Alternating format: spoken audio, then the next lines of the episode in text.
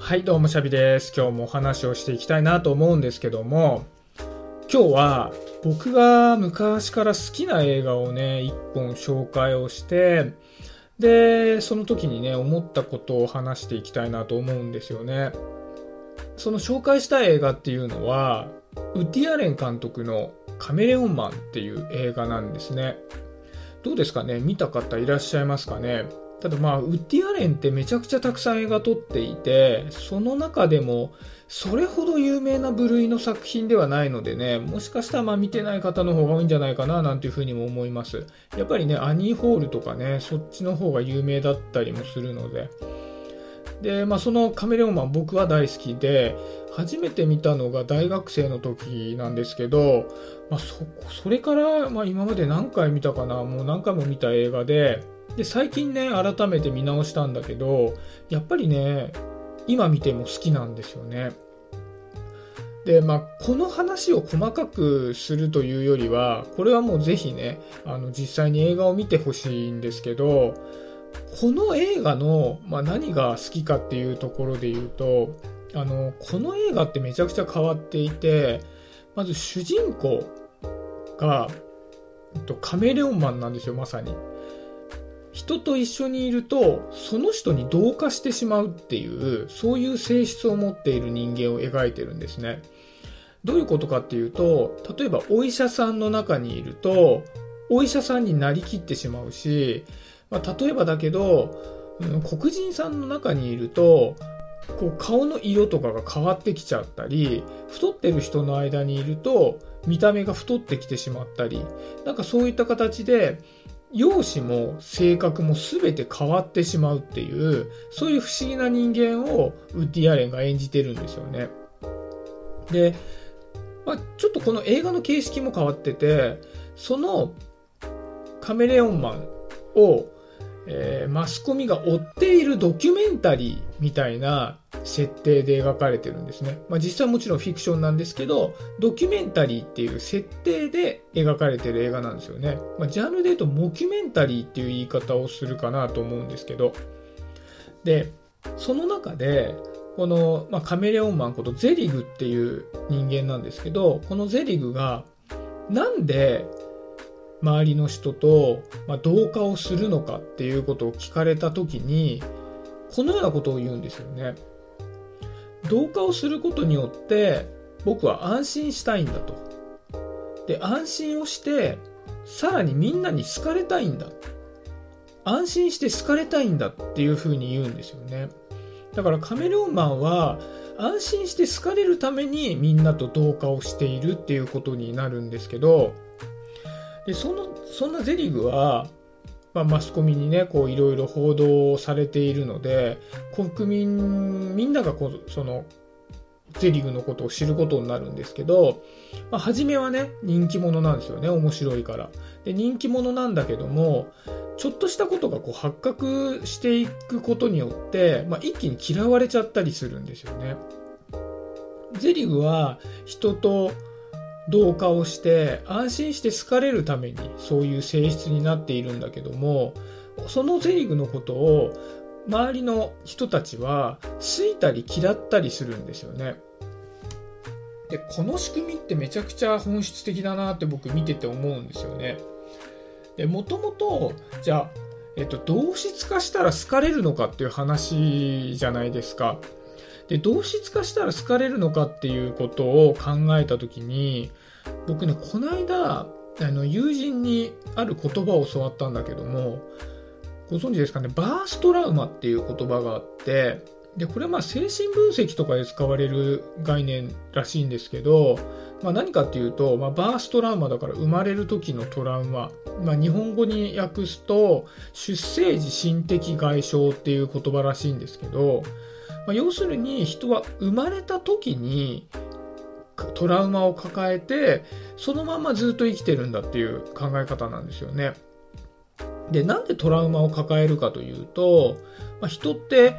すべからくお母さんのお腹の中でね生活をしてるわけじゃないですか。でお腹の中で生活をしている時はすごく安心なのに生まれてくることによってその安心さから引き離されてしまう。で、そのことがトラウマになっているんだっていう考え方なんですよね。で、まあね、実際にこう、生まれた時にトラウマを抱えるのかどうかっていうのは僕はわからないですけど、やっぱりもともと一体化していたものが離れてしまったことによって人はトラウマを抱えているんだっていう考え方が結構しっくりくるなと思うんですよね。まこれは非常に感覚的な話なんですけど僕はなんか人間の孤独っていうのは肉体と肉体が離れてしまっていることに起因して起こるんじゃないかなっていうふうに感じていてだからそれを考えた時にこのカメレオンマンのゼリグのように人と見た目性格が同じになることによって安心したいっていう行為はいわゆるそのバーストラウマとかの観点からもめちゃくちゃまあ言い得てるんじゃないかななんていうふうに思うんですよね。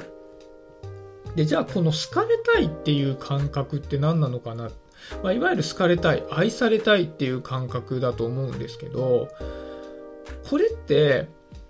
これは僕の感覚なんですけど、人と人が一体化されてるんであれば、愛される必要はないんじゃないかなって思うんですよね。なんか離れているから、愛されているなっていう感覚を得ることによって、その離れている孤独感から解放されることができるから愛されたいんじゃないかなっていうふうに僕はいつも思ってて。で、実際じゃあこのカメレオンマンに戻っていくと、人と、まあ、見た目が同じになったり、職業が同じになったり、で、そうなることによって、体と体は一緒にもちろんなってないけども、まあ、一体化をすることによって愛された感覚を得たいみたいな、その感覚っていうのも、うん、なんか人間の本質をついてるななんていうふうに思うんですよね。なんか僕もやっぱりさっき言ったように感覚的には人と離れてしまっていて寂しいから愛されたいんだろうななんていうのを自分自身を顧みても思うんですよね。でただ一方で、まあ、その後にね、あのー、まあ、そのゼリグっていう人は非常に変わった人間なので国民のみんなに知られるところになるわけですけどそんな中で彼は好かれたり嫌われたりするわけですよね。実際にまあ、普遍的に愛されるという状態は勝ち取っていないわけですよね。で、それを考えた時に、社会に愛されるっていうことって基本的にはないんだろうなって思うんですよね。社会っていうのは非常に移り気で感情的なので、同じ人間を見た時にも、その人に愛着を持ったり、すごく嫌ったり、そういうことを、まあ、平気でするんじゃないかなと思うんですよね。で、これは社会っていうのはもう国全体とかっていうことではなくて、もっとちっちゃなことで言うとね、部署とか、あと学校のクラスとか、その単位においても、例えばクラスの中で愛されたいっていうふうに思うと、非常に難しいなというふうに思うんですよね。例えばそのクラスの文化に非常に馴染んでいて、すごく気が利いてっていう人であっても、ある時は愛されているかもしれないし、ある別の側面から見たらすごく嫌われてしまうかもしれなかったりして、そこに溶け込んでいるから愛されるってわけではないと思うんですよね。非常に博打性が高い行為なんじゃないかななんて思うんですよね。だから、人に愛されることによって人と人が離れていってしまうことを癒したいっていうのが人間なのだとすると、それは社会とか集団の中で愛を獲得するっていうのはなかなか不毛な努力になってしまうと。それなのであれば、ごくごく自分の身近な人たちとどれだけ関係を結んでいけるのか、どれだけ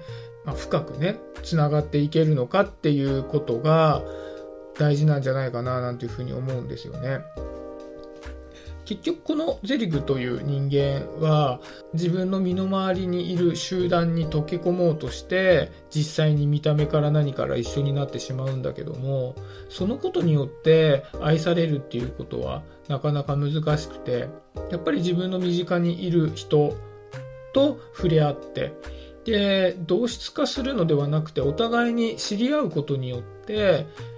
最終的に愛を獲得していくんだろうななんてことを考えると、まあ、我が身を振り返った時にやっぱりみんなに好かれたいとかみんなに愛されたいとかなんかそういうふうに僕は結構思ってしまいがちなんだけどもそうではなくて、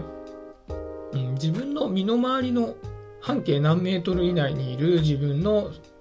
深く関係性を築ける人と向かい合うっていうことが大事なんだろうななんていうふうにねそのカメレオンマンを見てねなんか思ったのでね、それをまあ紹介しがてらね、こう、そういったこう、人は本質的にどういったことを求めているんだろうな、なんてことについてね、話をさせていただきました。ちょっとね、スピリチュアル入ってしまったり、抽象的だったりして、分かりづらい話だったかもしれないけども、ま、もしよかったらね、このカメレオンマンを見て、どういう風なことを感じたのかっていうことを教えてくれたら嬉しいです。はい、そんなところで今日は終わりにしようかなと思います。今日もありがとうございました。シャビでした。バイバーイ。